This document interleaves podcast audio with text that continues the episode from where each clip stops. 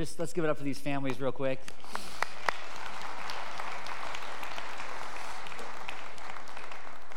So exciting to see just the next generation of disciple makers on the stage, and we're just so excited for um, just new life um, at this church. And so, well, my name is Doug, and I'm one of the pastors here at Parkview, and it's, it's really my joy to be able to, to be with you on, um, on any Sunday, but especially on this Sunday, the first Sunday in Advent. Um, really a, a, wonderful time of year.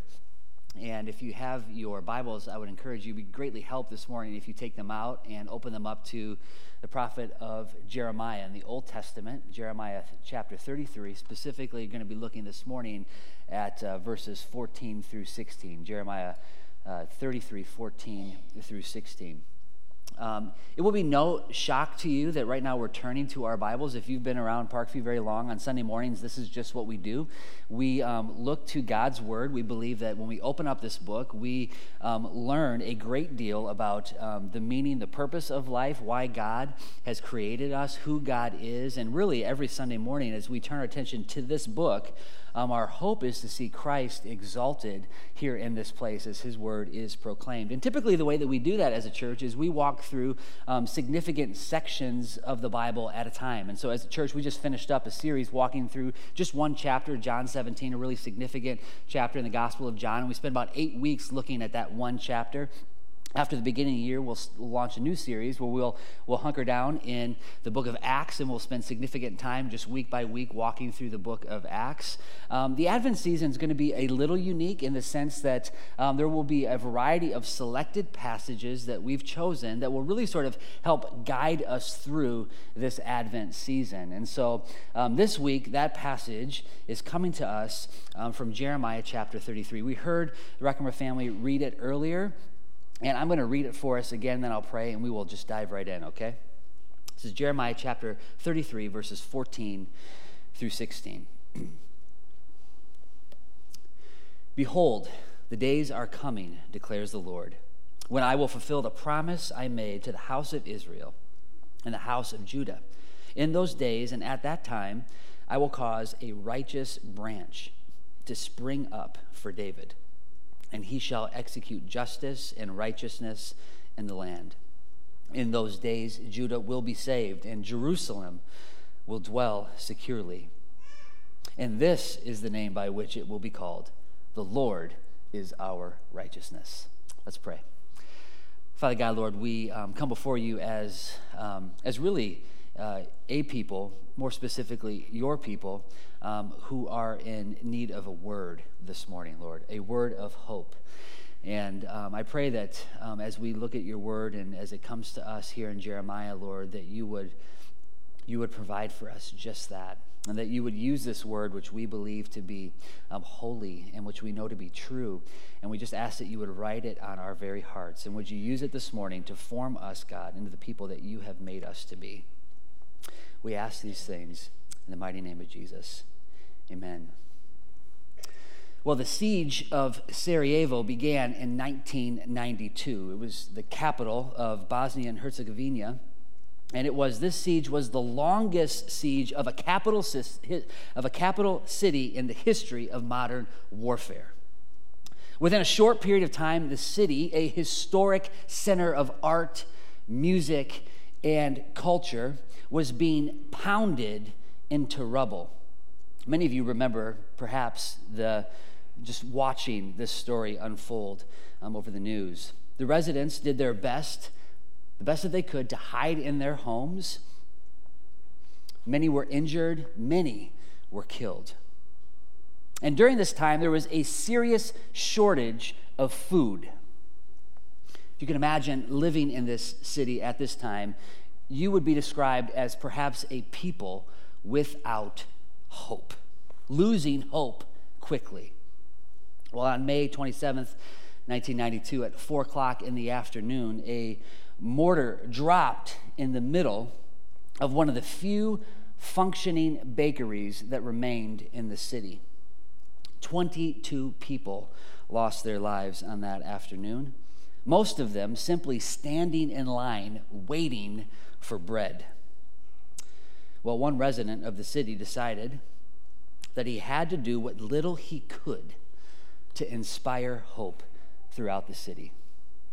His name was Vedran Smailovic, and he was the principal cellist with the Sarajevo Opera.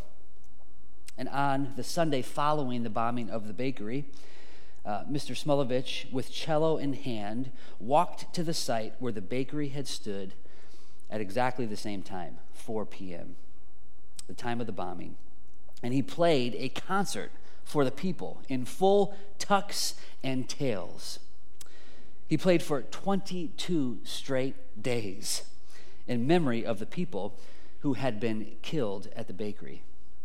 Smailovic played despite the fact that bombs were being dropped around him, bullets were flying by him. After the 22 days were completed, the cellist continued to play at various places throughout the city graveyards and bombed out buildings. He offered his peaceful music in places where peace had been so obviously shattered. Smailovic played amidst the rubble until December of 1993. One writer put it like this He played to ruin homes, smoldering fires, scared people hiding in basements. He played for human dignity, and that was the first casualty in the war. Ultimately, he played for life, for peace, and catch this, for the possibility of hope that exists even in the darkest hours.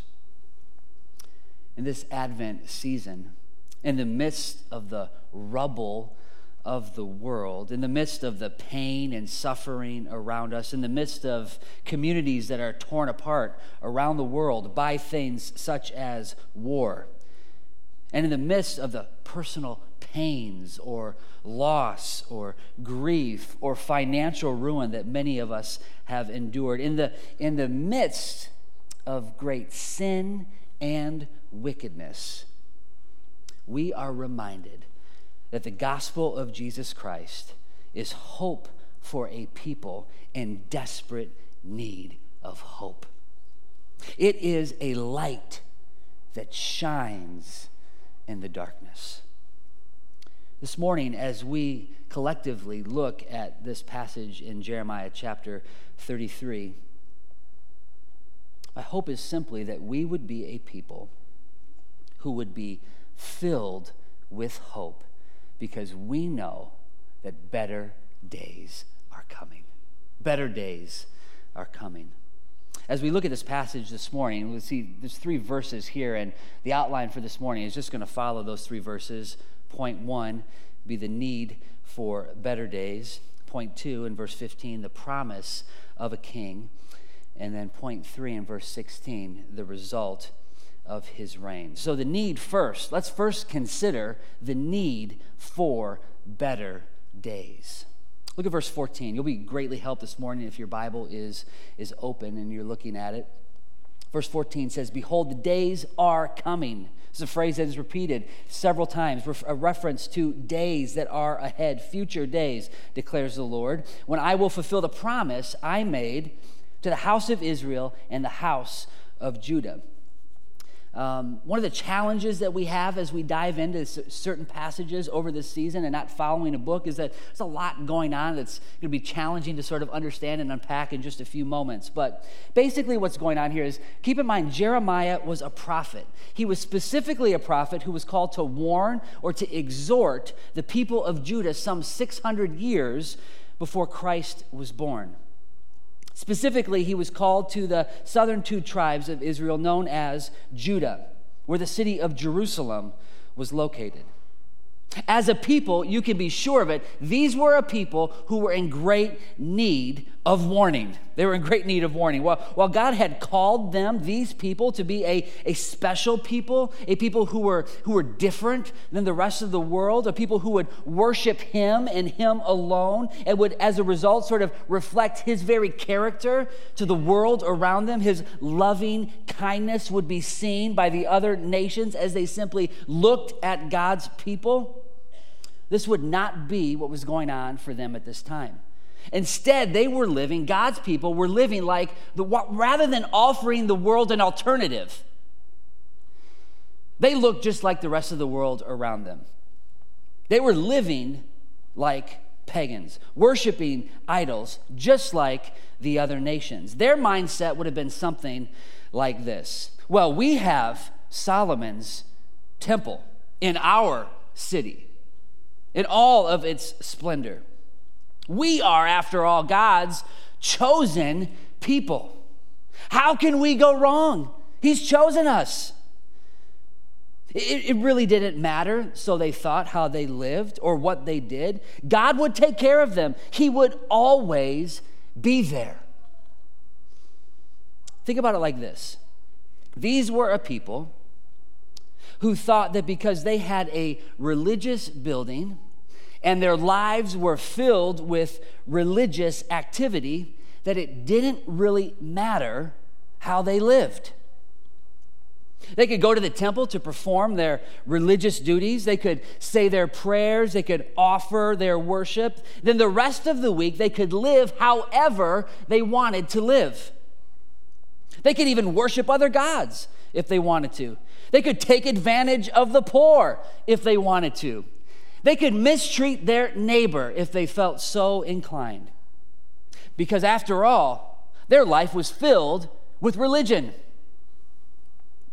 Well, while their life was certainly filled with religious activity, what we know to be true is that their hearts were far from God. So Jeremiah is sent as a prophet of God to the people of God to send warning to them that they must turn from their sins and return to their God. Israel, it's important to note, is in a is experiencing a significant period of decline in its history. 400 years since David sat on the throne and the kingdom, and the kingdom was united. And since then, the kingdom has been marked by idolatry and by covenant breaking. They are proven to be, have proven to be, an unfaithful people. And as a result of their unfaithfulness, as a result of their sin, we know that judgment is coming to God's people at the hands of the Babylonians. The armies of Nebuchadnezzar, king of Babylon, are advancing on Jerusalem. Soon the streets of their dear city will be filled with bodies. We read that just a few verses before our text. So God sends Jeremiah to them as a way of warning them of the coming judgment, but also as a way of exhorting them to simply be who God had called them to be. Now, as you could possibly imagine, this was a difficult task. This was a really hard, hard task. Jeremiah had a hard ministry. He had a hard message to communicate to a hard hearted people, a people who ultimately wanted nothing to do with him or his message. He would serve in this capacity for some 40 years 40 years of rejection from his own people. His own people, we learn if you read through the book of Jeremiah, that his own people are going to plot against him that, that he will, Jeremiah will, as a servant of the Lord, will endure tremendous persecution. In fact, at the beginning of chapter 33, we discover that Jeremiah himself is in prison, imprisoned by King Zedekiah. And if you're familiar with this prophet, you'll know that he has built up the reputation and the name of the weeping prophet. A, a tough existence, a tough job that God had called him to. If you read the book again, which I hope you will, you will discover sad story after sad story of disobedience and judgment. But here, in chapters 30 through 33, in the midst of great disobedience and judgment, we discover a glimmer of hope. In fact, for a moment, the entire tone of the book changes dramatically in the midst of really bad news, judgment, exile, we discover really wonderful news, really good news. Church, Advent is a time of year where we all want to experience and embrace excitement and joy for the season. Some of us get so carried away, we even decide to go as far as, just bear with me for a moment, as far as decorating our homes before Thanksgiving. I know, it's amazing. It actually happens. That's, that's how ready we are to embrace the excitement and the joy of the season. Yet, many of us find ourselves here this morning frustrated. The reason we're so quick to embrace the joy is because many of us find ourselves so frustrated with life.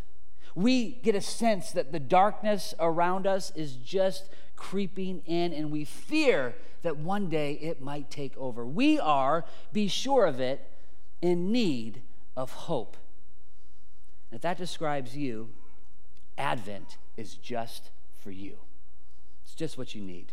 It is a reminder that the light still shines in the midst of the darkness, and the darkness will not consume it, will not take it over.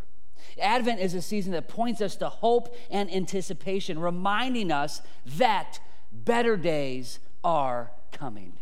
Better days are coming. We see it in the text. Behold, the days are coming. Remember, Jeremiah is writing to a people who are about to endure horrors of conquest and captivity. They will be in exile for some 70 years, 70 years in Babylonian captivity away from their home. And I don't know about you, but if that described my life, I would be tempted. I would be tempted to think my sin was so great, so great, just simply blew, blew my chance. The one shot I had is over, it's a wrap. Or maybe, maybe I'd be tempted to think this God who was supposed to be faithful to me and to my people has abandoned us, has forgotten us. When I needed him the most, nowhere to be found. I'd be tempted, possibly, like you, to simply give up hope. Now, here's the deal their sin was significant. Judgment, be sure of it, was on its way in the form of Babylonian exile. But God's faithfulness was far stronger than any foreign invader. He would not forget his people. He would, he would not forget the promise, the promise that he made some 400 years ago to David, that he would, through his offspring, one time, one day, st- establish a kingdom that would endure forever. God would be faithful to that promise. So, how's God going to do it? How's he going to pull it off? Well, look at verse 15. In verse 15, we read that in those days, God will cause a righteous branch to spring up for David, and he shall execute justice and righteousness in the land. The hope for tomorrow is found, we're told, in the promise of a righteous branch. This is important and interesting imagery a righteous branch. Maybe not what some of us would suspect, right? Maybe a mighty warrior is what we would be expecting to hear here. But instead, it's described as a righteous branch. It's not the only time that this imagery of a branch is used to describe the great king who will come from David. We first read about it in the book of Jeremiah in chapter 23, verse 5. We know Isaiah quotes it in chapter 11, verse 1. What is this image of a righteous branch? What does it mean? It's an odd image. What good is a branch going to do against the mighty Babylonian Empire?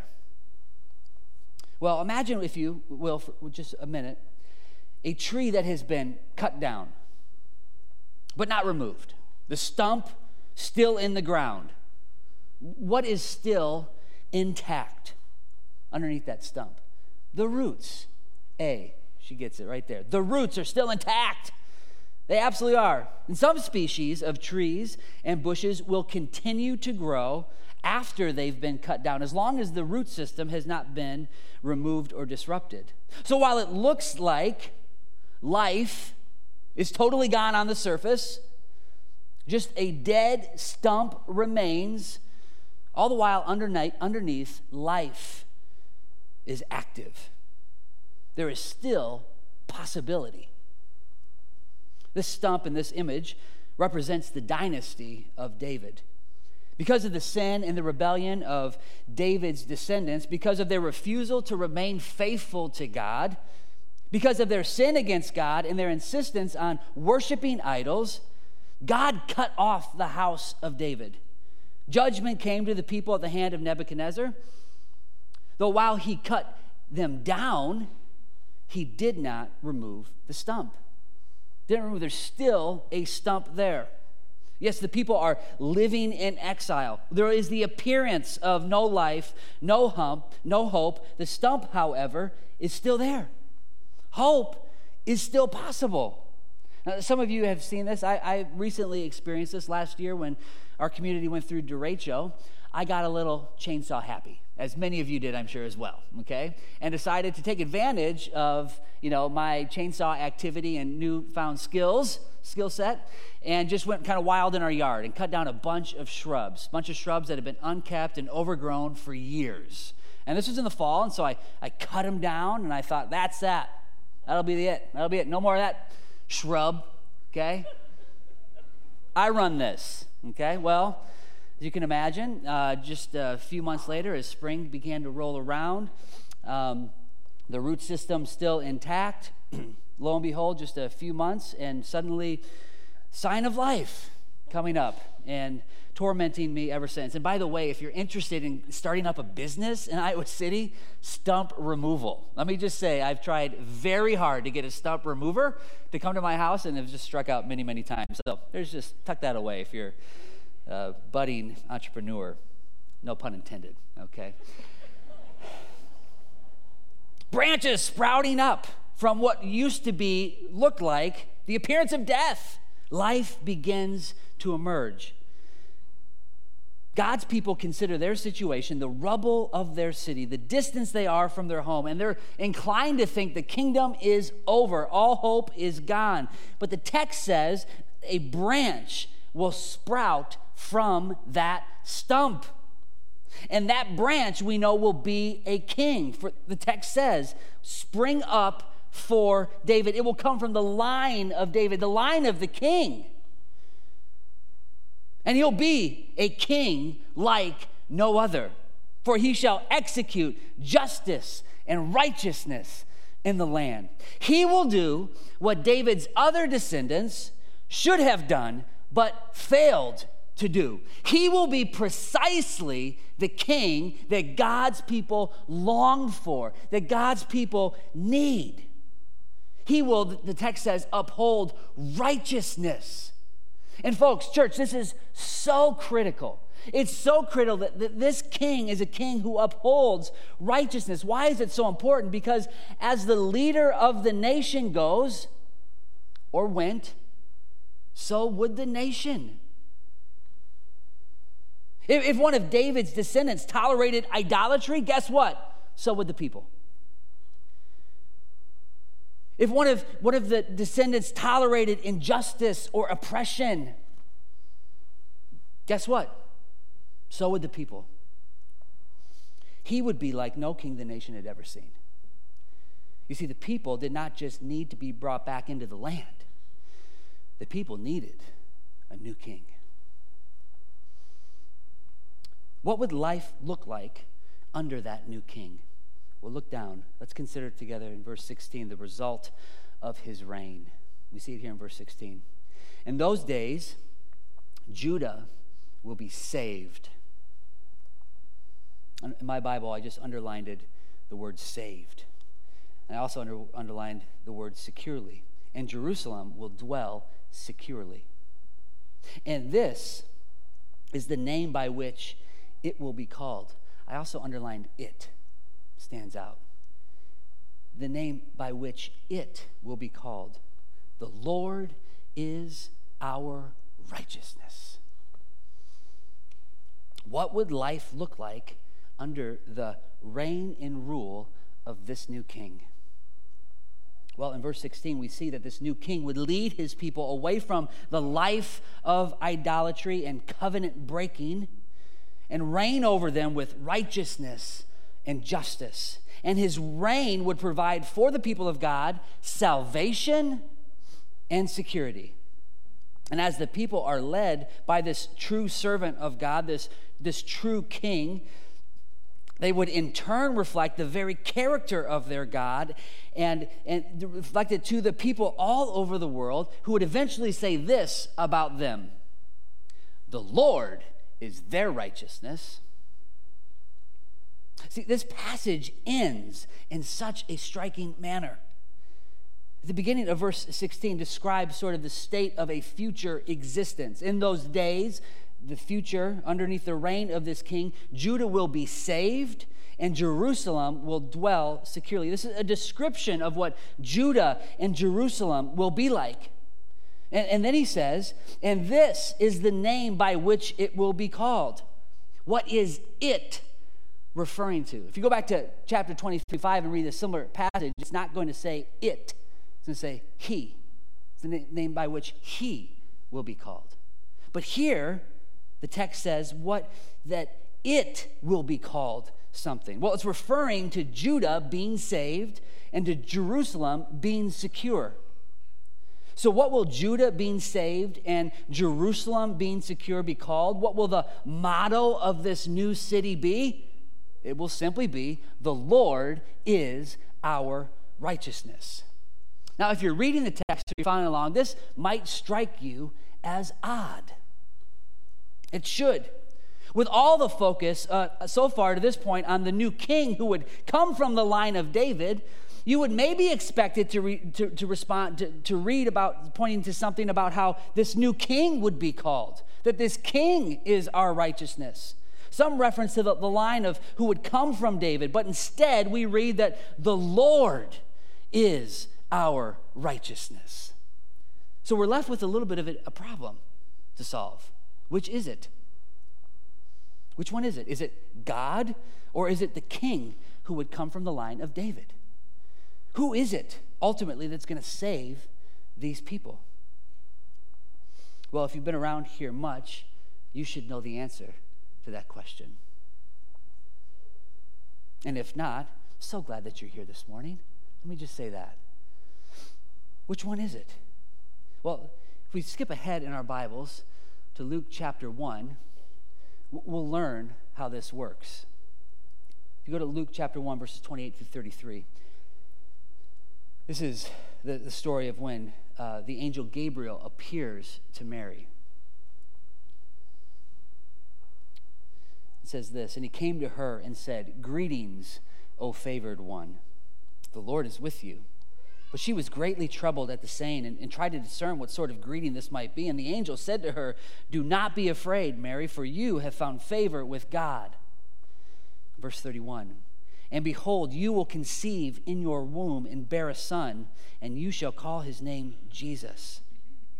He will be great, and he will be called the Son of the Most High. And the Lord God will give to him the throne of his father David. And he will reign over the house of Jacob forever. And of his kingdom there will be no end. Gabriel is setting the expectations, clarifying exactly who this child was that she was about to give birth to. And he clearly says that this child is son of the Most High God and the son of David. God Himself would take on flesh and would dwell among His people the Son of God and the Son of David, Jesus Christ, our Lord, our righteousness. This Jesus would be the king that Jeremiah had prophesied about and God's people had longed to know. He would offer his people salvation and security. He would lead them in paths of righteousness and justice. It's so interesting as you consider this story. For centuries, Israel longing for a king to come, for the king to come. But when he came, he didn't quite meet their expectations, did he? They wanted a king, but they did not want a king like Jesus. They wanted one who would reign and rule with an iron fist. Jesus comes and has a message that sounds like this Love your enemies. Blessed are you when others persecute you for righteousness' sake. They wanted a wealthy king who had all the power and prestige that this world had to offer. But Jesus said that it was the humble and the meek who would inherit the earth, the poor in spirit who would inherit the kingdom of heaven. They wanted a king who would destroy their enemies. What did Jesus do? He died for his enemies. And he taught us to do the same. Enemies like you and like me, who have rejected him, gave his life for. He came to show compassion and love to the vulnerable, care for the sick, provide hope for the hopeless. See, the people ultimately wanted a king who was like themselves. But Jesus offered them the king that they really needed. That's what he offers you and me this morning. This king would eventually give up his life, and in doing so, would perform the work necessary to accomplish the salvation for sinners like you and me, and would invite us to dwell in his home securely forever. This is the king we need. King who would come and who would be the righteousness for us, the righteousness that God requires. Jesus was and is that king forever. Second Corinthians, Paul tells us, For our sake, he made him to be sin who knew no sin, so that in him we might become the righteousness of God. So when Jeremiah chapter 33, 14 through 16, tells us that what would be declared or spoken over the very people of God, that the Lord is our righteousness, what he's telling us is that, that we would not be able ultimately to save ourselves, that God must save us. And that is precisely what Christ the King came to do. And what's this king doing right now? This king is in heaven. He's on his throne. He's reigning, and out of his mercy and his love, he's calling men and women, boys and girls into his family to trust him, to turn away from their sins before it's too late. And if you're here this morning and you're not a follower of Jesus, here's the deal don't wait any longer. Don't wait any longer. We're in this season, sort of, this Advent season, but, but really it's not just a season, it's, it's a, a period of time that exists until he comes back. And we don't know when he's coming back. Don't wait. Turn from your sin and turn to God. If you're here this morning and you are a follower of Jesus, my hope and prayer is that in our worship, in our fellowship, in our ministry as the people of God, that we would play a great song of hope in the midst of tremendous rubble. And in so doing, would point, would it not just inspire people to hope, but would ultimately point them to the King? Point them to the King. He's placed us on this earth to do that very thing.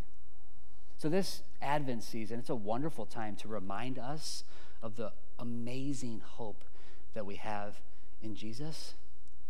but it's also an opportunity to be sort of a signpost in this world. I think of that image of the cellist playing in the rubble, directing other people's attention to the hope that we have in Jesus. Church, let's pray. Father God, we uh, thank you so much that you are such an amazing God. And when we consider um, the season that we're in right now, this Advent season, God, I pray that you would allow this to truly be um, not just a special time of year, but for some of us here this morning, a significant turning point in our life where we would recognize our inability to please you on our own. Lord, and that we would receive the grace and mercy that you offer to us in Jesus. Lord, and that we would just simply fall into his arms. Lord, I pray that you would help us to, to just recognize and appreciate the glorious gift that you have given us, a, gl- a gift that should inspire hope for generations to come. We ask these things in the strong name of Jesus. Amen.